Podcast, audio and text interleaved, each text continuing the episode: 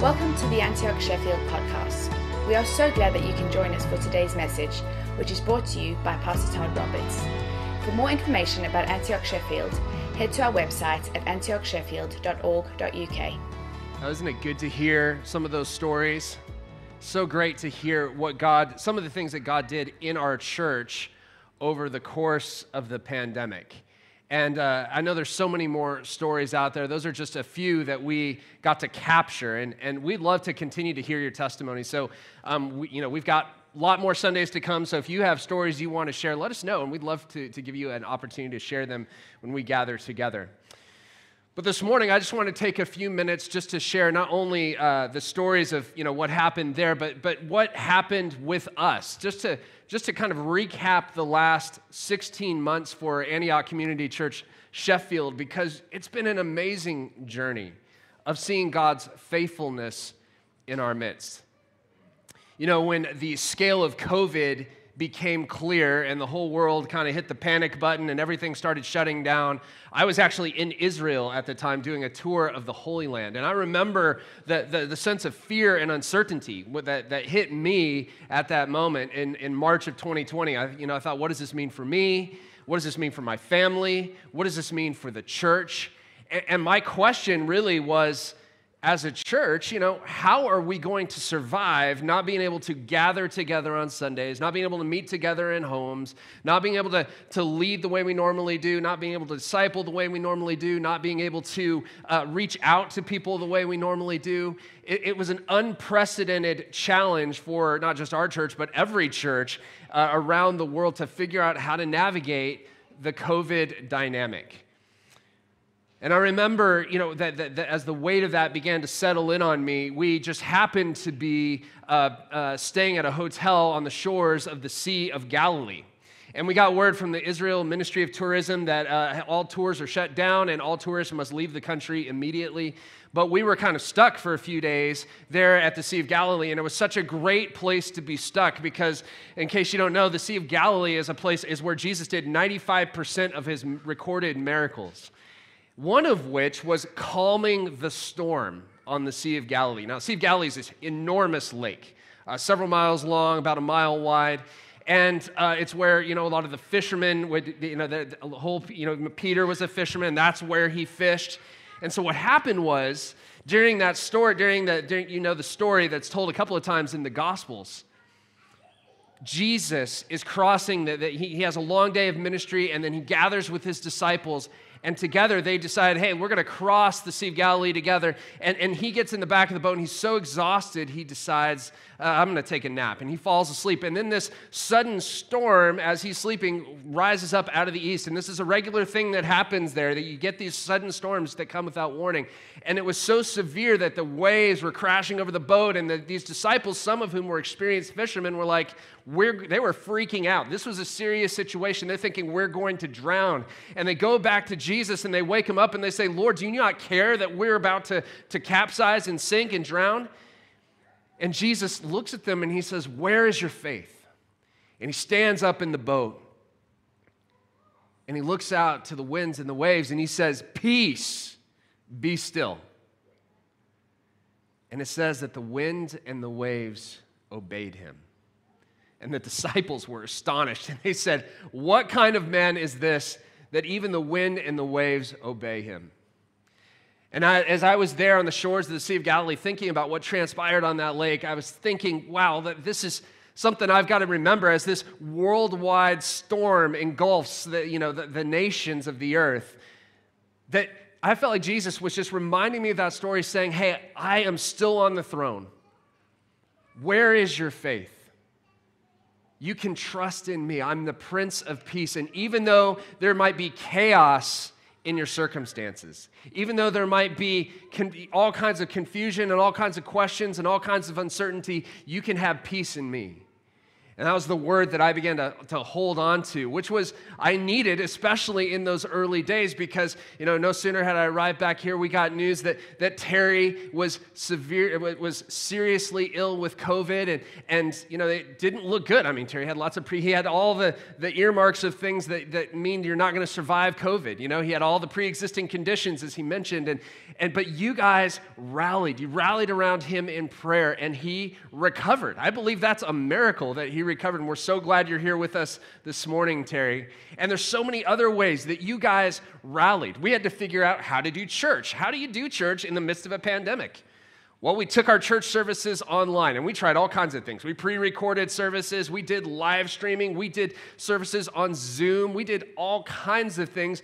And I know, let's be honest, it wasn't the most enthralling viewing that you can watch online, right? You know, I, I know, I know. But you guys stuck with it. You guys rallied around the church. You kept, you stayed engaged, even though it was challenging. You know, we, we rallied and we joined together. We got our life groups to meet online thanks to Zoom. Now, I know we all probably have a bit of a love hate, mostly hate relationship with Zoom by now. But one of the surprising outcomes of the pandemic is that our life groups are healthier and stronger than they've ever been. You know, one of the things we didn't expect is that a lot of people who normally can't come to life group because of work commitments or family commitments or because of uh, health issues are suddenly able to come. And so our small group communities really flourished over the last 16 months. And I'm so thankful for that and so thankful for the life group leaders who, who worked so hard to help make that happen. You guys gave as well. You know, I, that was one of the questions I have is like, financially, how does this all work? But you guys continue to give in your tithes and your offerings, and which allowed us to just keep the lights on and continue to function as a church. You guys gave to the social uh, to uh, the S6 Food Bank, which is a food bank that we partnered with here in town when there was early on in the pandemic when there were real food shortages. And remember, there was uh, panic buying and grocery stores were being emptied out. A lot of you gave to the S6 Food Bank to provide for those who are in need. A few of you gave extraordinarily uh, generously so that we could buy the equipment we needed to live stream our services. And as a church, we all pitched in and we gave to the social supermarket food bank at Christmas. We gave almost 2,500 pounds to them, and they were so blessed by your generosity. So you guys rose to the challenge. And I'm so proud of you, so thankful for all the ways that you guys, rather than just checking out and saying, I'm just going to do my own thing during COVID, you continue to pour into community, to gathering to community, to, to follow Jesus together. And I'm just so thankful and so proud of all of you for the ways that you chose to engage when it would have been easier to just check out. And one of the things that I'm really proud of, of, of as well is the ways that, you know, uh, uh, necessity is the mother of invention, right? And we were forced to innovate like we've never innovated before over the course of COVID. You know, the, the, uh, the Lord spoke to me at the beginning of 2020, and He said, Hey, you need to uh, start putting together, start taking your services online. And I said, Okay, yeah, great, I'll, I'll do that. I just didn't realize we were on a March 2020 time, or March, uh, March 20th timeline was the, was the uh, time frame for that. I failed to ask the Lord the next question. But he was already speaking to me about that. But then all of a sudden, we were forced to figure out how to do online church. And so, you know, we put the, we, we, we tried all kinds of things. Like I said, we pre-recorded things, we, uh, we did live streaming, we did things on Zoom, all kinds of that. But what I'm so encouraged by when I look back over the last 16 months is the reach that our church suddenly had. I mean, we found, about, we found out about people watching our services in the United States and in Central America and in Europe and Australia. All around the world, people were tuning in. But maybe one of my favorite stories happened the very first Sunday we did an online service. One of our church members knows somebody here in Sheffield who is a practicing Satanist. Not kidding. Like, has a satanic Bible and everything. And, and this church member boldly said, Hey, our church is happening online. It was Easter Sunday. They said, Why don't you watch the service? And so this girl did. And she liked it. I'm not sure how that happens. I mean, you would think that's pretty much the opposite of what she would be interested in, but she was surprised. She was like, I actually really enjoyed that. Now, I don't know if she stuck around. I don't know if she kept walking, watching, but it's amazing the kind of reach that we weren't even aware of that we were, we were having. We, we took all the stuff that we did online. You know, we took our training school online. We took our, we did a, a alpha online. We did a prayer course online. We did a parenting course online. Probably the most successful thing we did was a marriage course that a number of you participated in, as well as we had a whole group of couples down in Birmingham who jumped in online and participated in a course that we were doing. We did online prayer meetings. We did online, um, worship times that Katrina was leading every week. It's, it's amazing the kinds of things that we, we, we innovated and shifted, and you guys rallied around it. And I'm so thankful for that. I'm so thankful for so many of you who worked so hard to make it happen. There's a few people that I want to highlight here this morning, like our worship team. You know, it is no simple thing to, to come in here and record a worship set. It's so much more complicated than just leading it live, but to actually record it and get the sound right and the video right and get the lyrics on there, all that kind of stuff takes a lot of time and a lot of work. So I want to honor our worship pastor, Katrina Merton, and John and Laura Sawyer, and Greg Kakeshi, who worked, who led the team, as well as the rest of the worship team, and, that, that gave up hours and hours every week to help lead us in worship. And I also want to honor our production team because, uh, and, uh, our, the, the lead of our production team, Sam Vardy, who's here with us this morning, he has served for years in production. And you know, honestly, you don't notice production unless something goes wrong. Good production means that you don't even notice it most of the time. But Sam worked so hard to help us figure out how to get our church online, to, to live stream our services. And there's an unbelievable amount of technical stuff that, you, that, that Sam figured out just to make it happen. And honestly, you have no idea how many Sundays Sam has single handedly rescued us from disaster. when things were just about to just go all wrong five minutes before, and Sam, with his technical gifting and skill, came along and rescued us. So, so thankful for you, Sam, and all the ways that you have served in the church, uh, especially with uh, all the production side of things. And then, you know, we had a whole group of students who are from Singapore and Malaysia. And when the pandemic hit, they flew back home to spend, the, to spend lockdown with their families, naturally. But they still wanted to be involved here. And they were asking, how can we be involved? And in the early days, we were pre recording our services and then airing them on Sundays. But, but in case you don't know, video editing takes hours and hours, and it's exhausting. And so they, they said, hey, we'll do that. And Noelle Chung, I don't think she's here with us this morning, but she led a team that every week spent several hours, probably seven, eight, ten hours a week, putting together our services, uploading them online so we could watch them on Sundays. I'm just astonished at that level of sacrifice serving us from halfway around the world. And then our social media just went to a whole new level during the pandemic, and Lena Boothby was leading out with that. And she did an amazing job, not just getting the church out there with Instagram and Facebook and YouTube and all that stuff, but she got the gospel out there. Her heart is that, that the whole world would be able to hear the gospel and saw social media as a way to do it. So she facilitated people doing testimonies and all kinds of creative ideas and just did a fabulous job. Those are just a few examples of people that have, that have really gone above and beyond for the church. I also want to honor our team that's been involved with CV Outreach. You know, that's one of the main ways we've done evangelism throughout the course of the pandemic. People are watching videos on YouTube, sending in responses. Responses from this region come to our church. And I distribute them to different members of our team. So, like Carol and Jack and Bryony, different people who have, who have written countless emails responding to people who are, are asking questions, who are hurting, who are needing prayer in some way. And that's one of the main ways that we got to do evangelism in the midst of this season.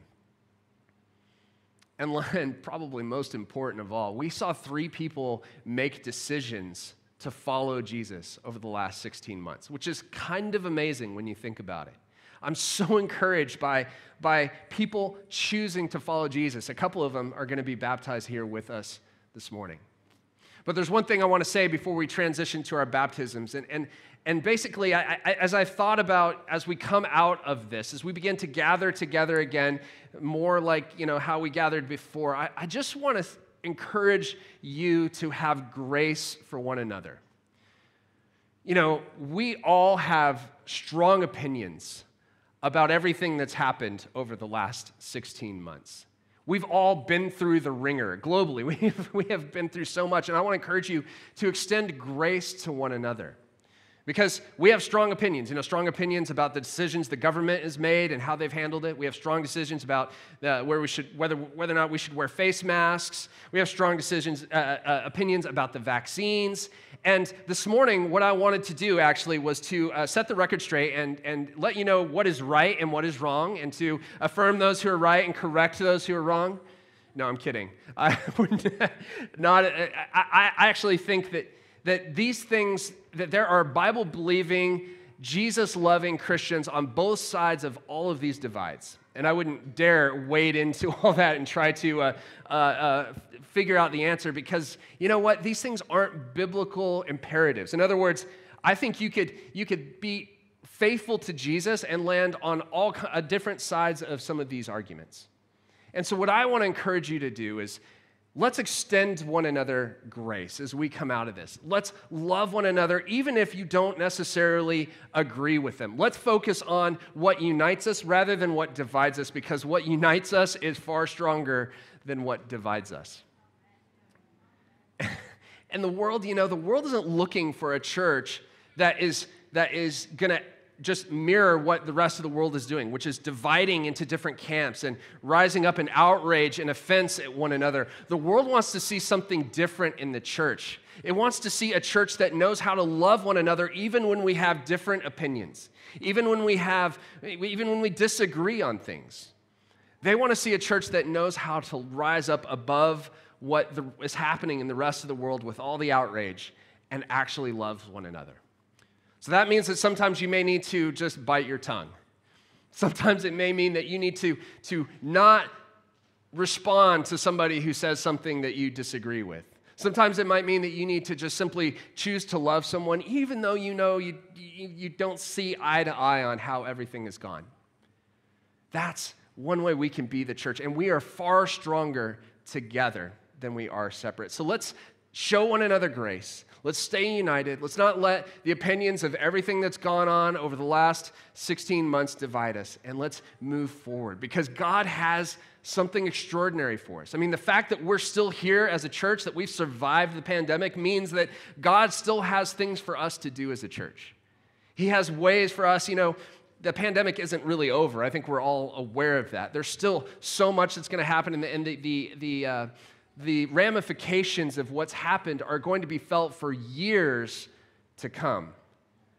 So we have an opportunity as a church to be the hands and feet of Jesus in our communities, in our relationships, at work with our work colleagues, at school with our course mates, in our neighborhoods, in our families. We have the opportunity to be the hands and feet of Jesus in our city, in this nation, and the nations of the earth. God has great things in store for us as we move forward together. Amen? Thank you for listening today. To listen to more messages like this one, head to our website at antiochsheffield.org.uk forward slash podcast. We are looking forward to seeing you soon.